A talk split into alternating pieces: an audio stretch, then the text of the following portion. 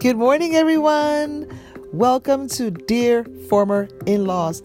This is your host, Enna Georgette Enweg. How are you doing? I hope you're doing okay. How is life treating you? We're on this journey together, girl. We're trying to learn, we're trying to make sure we know ourselves. Ah. I want you to breathe. Just take a moment to breathe. I know you're listening. Please breathe in. I'm not going to continue this podcast until I know you're breathing in. Breathe in. Uh, come on, be a good sport. Thank you. Yes. Oh, and don't forget to breathe out. Okay. Hi. Thank you so much for being a good sport. In today's podcast, we're going to talk. Did I just sound like a teacher? In today's podcast, ladies and gentlemen, we are going to talk about. No. I want to share with you what I wish I knew about friendships or what I've learned about friendships. Is that what we're going to call it?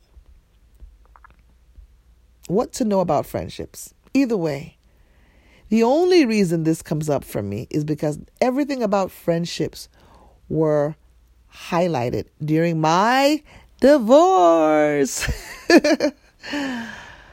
I don't believe in giving you lists on this podcast, but let's just go through a few things. And there's a reason the reason I want to bring this up, the reason I'm sharing this ultimately is what I wish I knew about friendships compared to when it's time to accept that it's time to let them go or decluttering those friendships as it were. So let's just jump right into it. Know this that the idea of friendships being perfect is not true. That there's no such thing. And there are things that you would love to maintain. I prided myself in building a best friend type of relationship in my older age, in my late 30s. But by then I was self aware, I communicated, I made sure we're on the same page, and ultimately that was just my stuff. Even those type of friendships that you quote unquote work on will and um, they not will, but they can deteriorate over time. And also that you don't talk all the time doesn't mean that you're not good friends. Although there's so much of a part of me that struggles with understanding that if you do want to maintain the friendship, you have to work on nurturing it. So I have people who say to me all the time, Well, I have friends that I don't talk to all the time, but you have a healthier foundation. But if I meet you for the first time and we're not nurturing the friendship, we're not friends. We're just acquaintances, and that's okay. The point there is don't deceive yourself about the nature of the friendship. A friendship can go from acquaintances to friendship, but a friendship can also go from that to non existent. Accept it for what it is. You will have friends that leave you out of stuff. Those are those people who are doing things, but they don't want to include you. They are able to, and it's not personal, even though sometimes it can feel that maybe that's the friendship that you think you have is not what they think you have. So when this friend or these friends leave, let you down, you have to know that well, obviously make sure that you're not just being paranoid, but accept that it's crushed you and be open to meeting with and connecting with other people. I've learned that friendships uh, can be fickle. If someone is going through something that is happy for them or exciting for them, and you're not in that space, both parties would have to know how to communicate really well so that neither one of their feelings are being dismissed or that they feel heard. There are times that friends will not come through for you the way you think they should. I believe that communication can fix that. I always talk about the fact that one of my uh, former friends' husbands told me she could never be for you what you were to her. Recognizing that our skill sets in that area were different. But I wanted it to be different. I wanted it to be the same. You have to learn that you're not the same and what you need from each other as friends is different. Knowing what you know about friendships, you also want to know that it's also possible that it's time for this friendship to dissipate or to be on pause or for people to take time away. Things like betrayal or hurt or lack of time um, could make it so. Milestones, you know, can make people go away. You've gotten married, you've moved to a new city, you're busier, new job, health issues. Life happens. But not all friendships are till death do us part.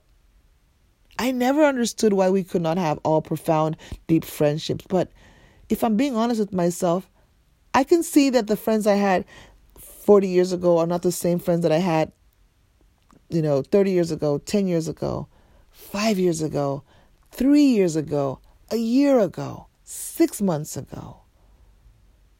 Why would we allow ourselves to suffer? And that includes myself when we realize that people are always evolving, including ourselves. When you are no longer replenished by what you put into a friendship, you've got to let that go. How many times have you been the one carrying the friendship? For what? Why be unkind to yourself? If you don't mind, then that's different. I have a friend who loves to cape for her friends. She's constantly giving of herself. She complains about it, but that's what she likes to do. She has a lot of suffering in that area. That's her thing. But if it's not your thing, you got to give yourself permission to say, you know what? This is no longer serving me. No matter how hard I have tried to extend myself, I'm not being seen or heard. I'm the one walking on eggshells, whatever that looks like. And this is not just a random examples. I hear this all the time from people. I made a podcast not too long ago about the advantages of going through a divorce or post divorce once you're over the other side of it. And one of them is that you get to open the space for a new love. Open your space for new friendships. So you don't have to deceive yourself about the quality of the friendship. I also learned that some friends are fiercely loyal. Appreciate them. Show them you care the best way you can. Let them know you love them. Let them know you're thankful. You also are able to take breaks from friendship. I really appreciated my friend, um, communication that I had with a friend of mine. I'll mention her name, Leslie. I remember one time that she was going through a rough time, but I didn't know. But on my end, I just saw her quote unquote acting weird. And the way my communication style is set up, I asked her, Hey, am I being weird by observing that you're doing XYZ? And she said, No. This is what I'm going through. And I just didn't communicate it. And I got to ask, Do you need my help in this area? What do you need from me? And then we were able to work on that that friendships can come and go is something I've learned and how amazing they can be.